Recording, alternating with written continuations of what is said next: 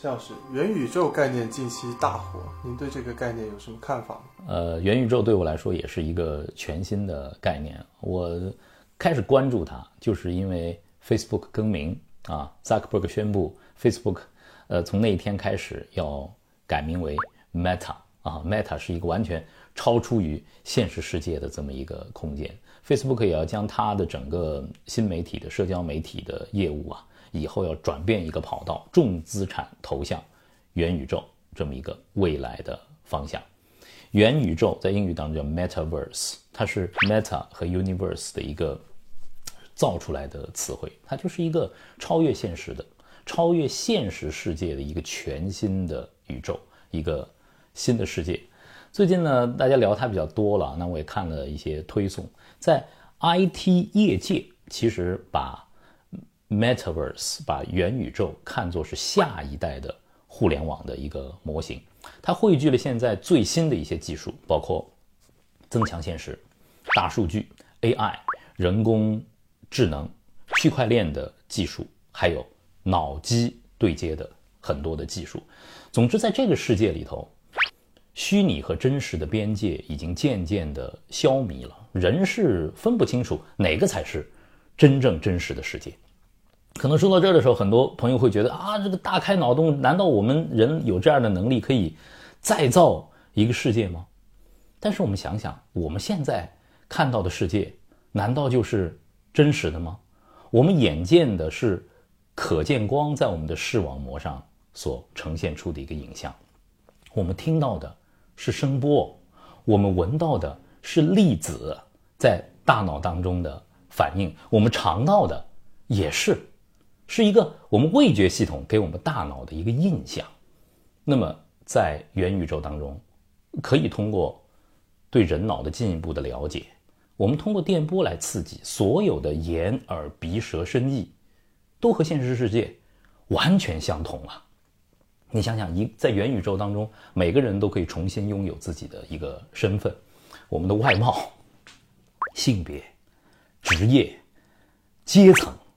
甚至我们的人生的经历都可以完全的刷新一遍，这就好像是一次怎么说呢？数字世界里的大移民和西部开发又开始了。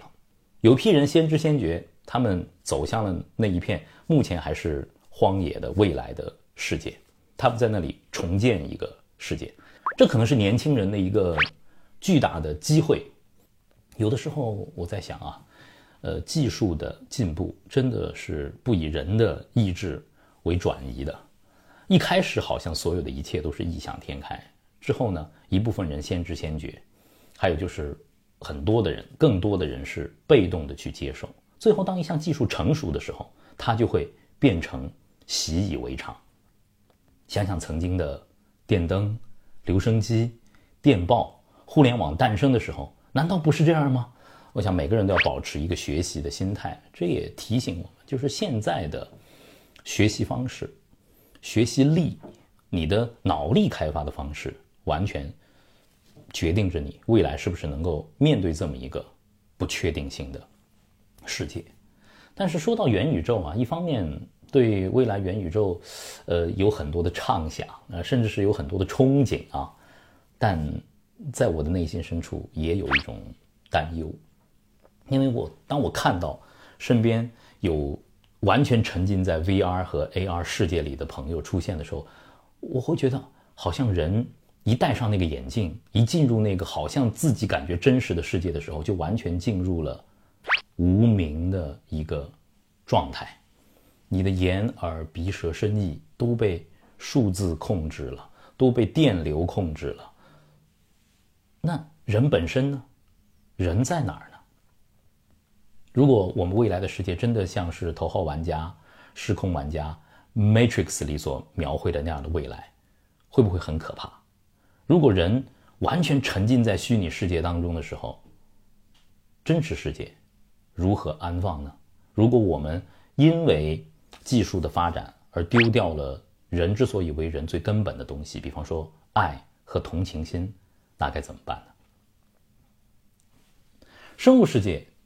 乃是我们所见和感知的宇宙都在一个演化的过程当中，它是动态的演化。我觉得是很准确的描述。有张人类的演化图，人类从猿渐渐的开始直立行走，学会用火，学会用工具，而逐渐的创造文明，变成我们今天的样子。但是我们在数据的驯化之下，我们开始佝偻，开始整天做低头族，开始做键盘侠。有一天，我们戴上一个不知所云的 VR 眼镜，我们沉浸在这个过程中，好像人又开始。一点点的从直立演化为佝偻，这是进化还是退化呢？不知道。这是人类的未来吗？不知道。它是值得欣喜还是值得担忧呢？有一句话总在我的心里：没有科学的人文，它是盲目的。